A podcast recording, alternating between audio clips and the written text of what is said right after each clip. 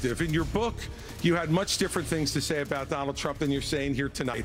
That's not true. No, it is very true. That's not it's true. very true. I read it, Because and there's I a know. difference look, between I, bad no, behavior and illegal by the way, behavior, Chris, and you as a the way, prosecutor should know yeah, better. Yeah, I, you know what? I know a lot There's a difference between I bad know, behavior and- I know a lot better than you do. You've never done it like you've never done anything to try to advance the interests of this government except to put yourself forward as a candidate tonight. So that was former New Jersey governor, now Republican presidential hopeful Chris Christie going after tech entrepreneur Vivek Ramaswamy during the debate last night. But Vivek was not the only candidate Christie took on. Here you go.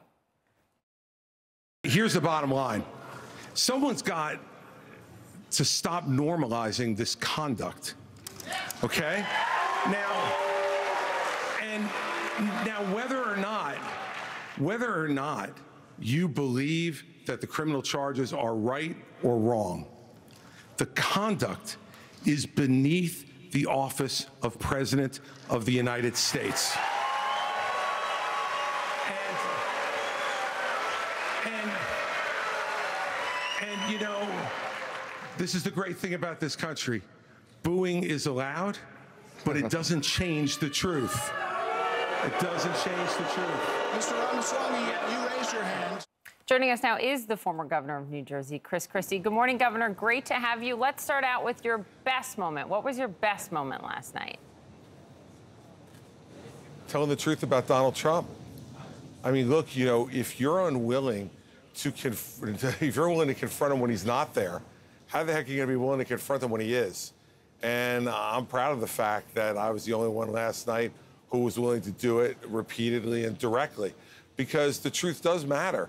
And what also matters is being able to say to folks, look, whatever you believe about the weaponization of DOJ or whether you agree or disagree with the criminal charges, mm-hmm. do we really believe that this is normal behavior? Do we really think that this is what we want as a role model for our children and grandchildren? The clear answer is no. Why do you think that was your best moment to get Republican primary voters to vote for you when you had really loud boos every time you did that? Well, because not every Republican primary voter in America was in the arena. Um, and because you can't be looking to play to the grandstand, Poppy. What I was doing was talking to the people, the tens of millions of people who were watching um, in their living rooms, in their family rooms at home. Let me play- And the fact is, if you're not going to talk about that, then then then why bother running? You so- should just concede the race to Donald Trump, which is what a lot of those people did on the stage last night. Governor, let me play for you what one woman watching in a focus group with our colleague said as she was watching you. Tell me why you didn't like what Chris Chris Christie had to say. He was just argumentative, pretty much, and um, out after Trump. You don't think there was any logic to what he said, though? I think it was a lot of revenge. It's a voter in Iowa. What do you say to people like that? I'd say, like, uh, once again, um, am I out after Trump? Uh, I am out to beat Donald Trump, and because I think he deserves to be beaten. And, and I make no apologies for going out and making the argument against him and the argument for the Constitution. I would say to her, if she were standing in front of me right now, do you love the Constitution and do you care about it? And does it matter to you that a guy who, you know, took the oath to preserve, protect, and defend the Constitution and said, said he wanted to suspend it to keep himself in power? Um, I'm sorry, you don't back off from making that argument. The country is bigger than any one man, and certainly better than, bigger than any one person's opinion in a CNN focus group. Governor, what do you think your weakest moment was? I think the weakest moment for, for me was the weakest moment for everybody, Poppy, which was that that stage was completely out of control. Um, and I'm disappointed um, that the moderators didn't play a stronger hand um, in controlling what was going on. There were a couple of folks on stage last night who felt they could go over time every time, um, that they could interrupt and had a right to speak on every issue.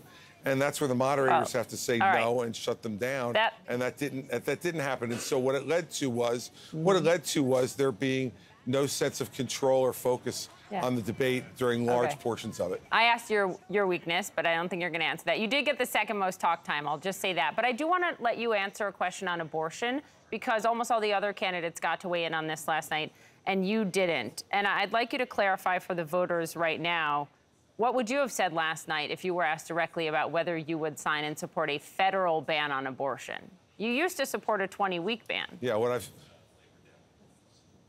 uh, what I've said, uh, Poppy, and I did not support a 20-week ban. That's incorrect.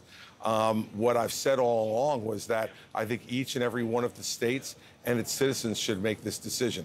That for 50 years we've argued Roe versus Wade in the federal scheme was not the right way to go. That this belonged in the states, and that the states should be able, through their citizens, to make the decision that they want regarding how abortion should be regulated in each and every one of the particular states. And if, in fact, um, at one point, after all 50 states have weighed in, there's an obvious national consensus, I would support an obvious national consensus, but we are far, far from that. And I don't think we should short circuit the process of letting all the citizens of all the states weigh in. It's the first time they've had an opportunity to do that in over 50 years, and I would not cut short that process. Is, is Vivek Ramaswamy the future of the Republican Party? No. Okay. No. Why is he polling higher? I mean, you I- spent a lot unless- of time going. Sorry to step on you. There's a little delay. I asked because you spent a lot of time going after him last night, and he is polling higher than you. I, I responded to him twice when he came after me. Um, and so I don't think I spent a whole lot of time on that, Poppy. Um, he came after me, so I'm going to respond. And by the way, he's not polling higher than me in New Hampshire, where I'm at 14% and in second place. And that's why these national polls are so silly. We don't have a national primary, as you know. Uh, and I'm really happy about the fact that I'm at a clear second place now, five points ahead of Ron uh, DeSantis and three points ahead of Vivek Ramaswamy uh, in New Hampshire. And that's where this is going to matter in the early states. That's going to set it up. So the national polls are silliness unless we decide to have a national primary, which is not what we're doing in this race. So, uh, you know, I am no more concerned about Vivek Ramaswamy than I am about anybody else in the race. And last night, he just decided that he was going to try to talk as much as he possibly could and insult everybody on the stage. Um, this is a guy who's barely ever voted.